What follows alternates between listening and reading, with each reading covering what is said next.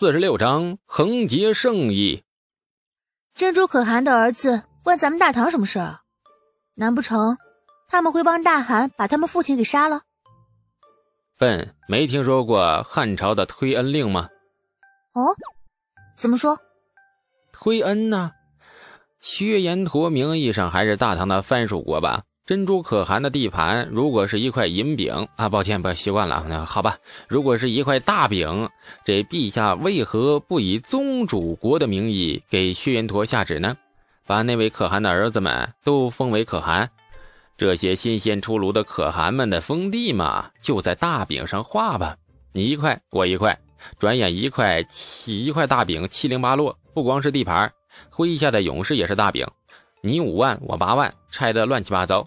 那时珍珠可汗焦头烂额，回过头对付自己的熊儿子们，我就不信他还有心来敢染指大唐边境。问题是啊，珍珠可汗必须要有两个儿子以上，这此计方能够得逞。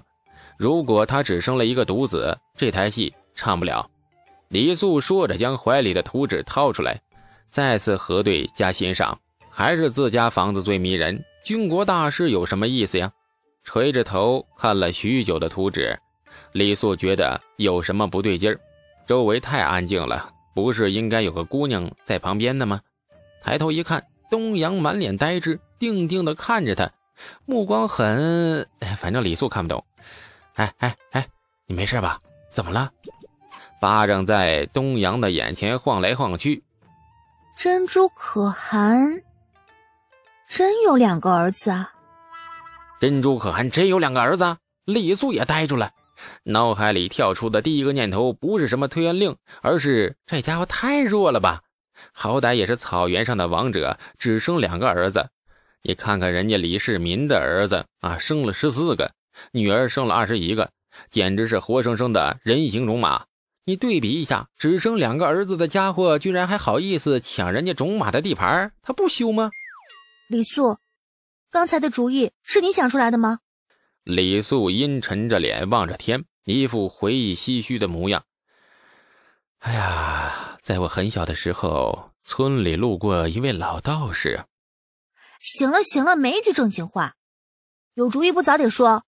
你这一番话可以让我大唐少死多少将士，积大德的计策，你还藏着掖着，不怕老天降雷劈死你？哎，真有一位老道士。闭嘴！我现在要进宫一趟，父皇说不定已经开始调兵遣将了。看着东阳风风火火的样子，李素有点不适应。大概这是大唐公主天生的责任感和使命感吧。文静柔弱的东阳也不例外。哎，这个计策还行吧？李素小心的问。行不行？先禀报父皇再说呗。男人家打打杀杀的事情，我懂什么？不过，我觉得还行。李素的眼里不知不觉冒出了希冀的光芒。大家都不容易，若是朝廷采用了我的计策，是不是应该赏我一些呀？话没说完，东阳公主跟他挥了一下手，算是道别，然后匆匆远走。李素愣在原地，看着他远去的背影，半晌才从喉咙里挤出未尽的话：“呃，赏我钱呢？”没有回答。东阳公主的背影后面跟着十几个侍卫，慢慢变成了小黑点哎呀，这人不讲究啊！太极宫甘露殿，今日殿内坐满了武将，李靖、李绩、尉迟恭，还有程咬金，连久病在床的义国公秦琼亦在其座。李世民为了体恤他，特意让他躺在了一张软榻上。文官也有长孙无忌、房乔、褚遂良等等，武官们不拘小节，坐在殿内嘻嘻哈哈斗嘴。文官们的神情却颇为凝重。细细观察一下殿内文武百官的比例，便能够发现这不少微妙的细节。武多文少，又是商议薛延陀之事，由此可见陛下的心思。尚书左仆射房乔暗暗叹气，看来陛下决心已定。要出兵攻打薛延陀了，陛下性烈，永远受不得挑衅。当年东突厥协力可汗和那位可汗兵临长安城下，逼着陛下签下耻辱的渭水之盟，仅仅只过了四年，陛下便报仇雪恨了，将协力可汗擒至长安。如今薛元陀二十万大军犯境，这心气儿愈高的皇帝陛下更是忍不下去了。北征薛延陀已经是定局，说是商议，其实只是李世民将众人叫过来宣布自己的决定。攻打薛延陀不是一时意气，这李世民在做出这个决定之前，也有过多次的思量。如今大唐兵锋正盛，十来年的修养虽远未达到国强民富的地步，却也是粮仓丰足，哎，刀械满库，再加上官府清廉，万众归心。天气也是正值初夏，可以说无论天时地利人和，这一次都占尽了。至于战争的代价，古往今来哪一次战争不需要付出代价呢？朕心意已定，即日调关内、河北两道计十万府兵出征薛延陀，拜魏国公蒲州刺史李靖为河北道行军大总管。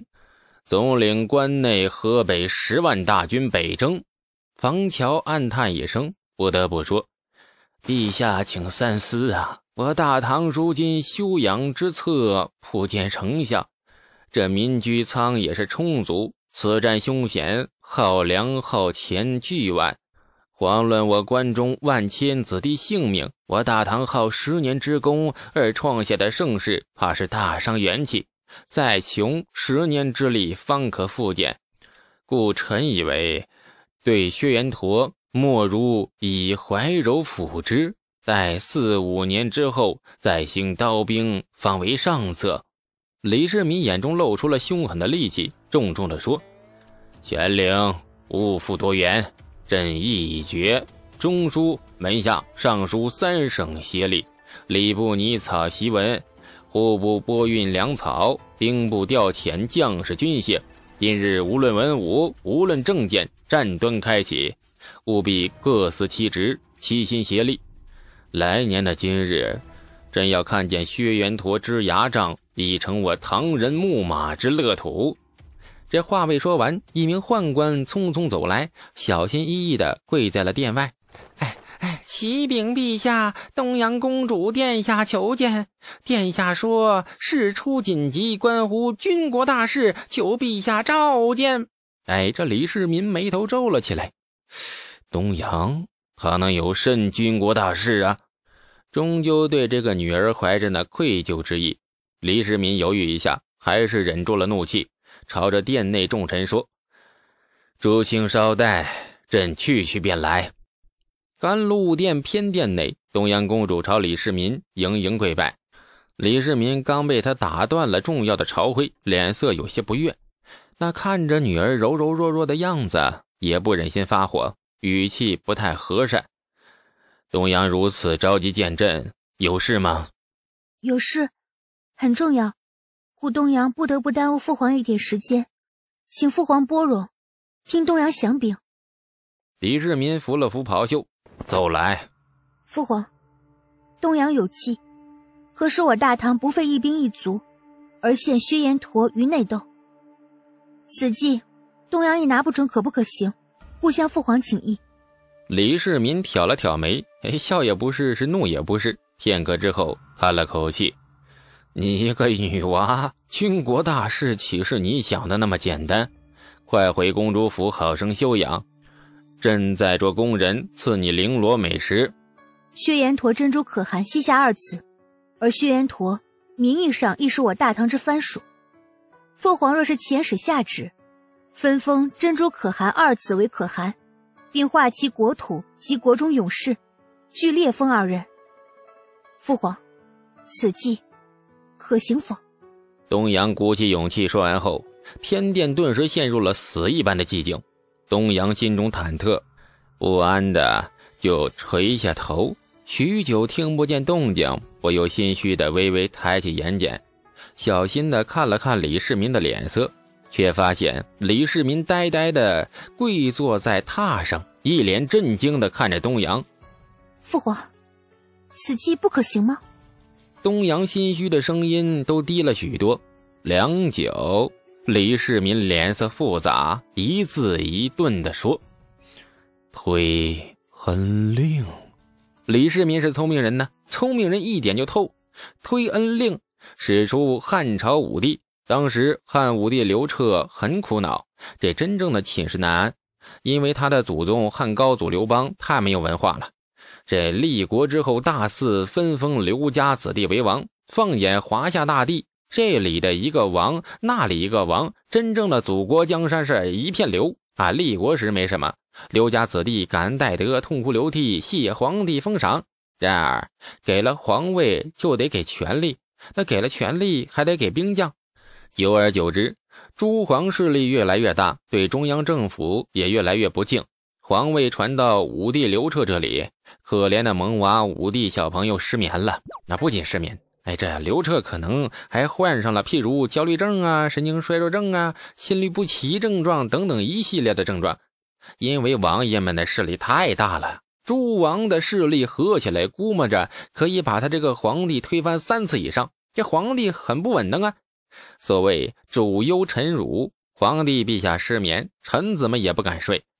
这个时候，一个名叫主父偃的臣子上了一道奏书。奏书里说：“既然天下这么多王爷，咱们索性一不做二不休，把王位当成不要钱的烂白菜，一通乱封算了吧。”刘彻大怒，说：“寡人寓意的都快成诗人了，你他娘的，你还跟我胡咧咧，信不信寡人我抽死你？”这主父偃急忙解释：“莫如分封诸王子弟，一个王爷少说有三四个孩子，将这三四个孩子全部封王，然后将他们老爹名下的土地和那城池再划分给他们。如此一来，这便无形中削弱了诸王的实力，一个小国变成了三四个小小国。”指挥不一，兵力不一，以后谁还敢造反呢？这就是著名的推恩令。刘彻的失眠啊，终于不药而愈。亲爱的听众朋友，感谢您的收听。去运用商店下载 Patreon 运用城市，在首页搜索海量有声书，或点击下方链接听更多小说等内容。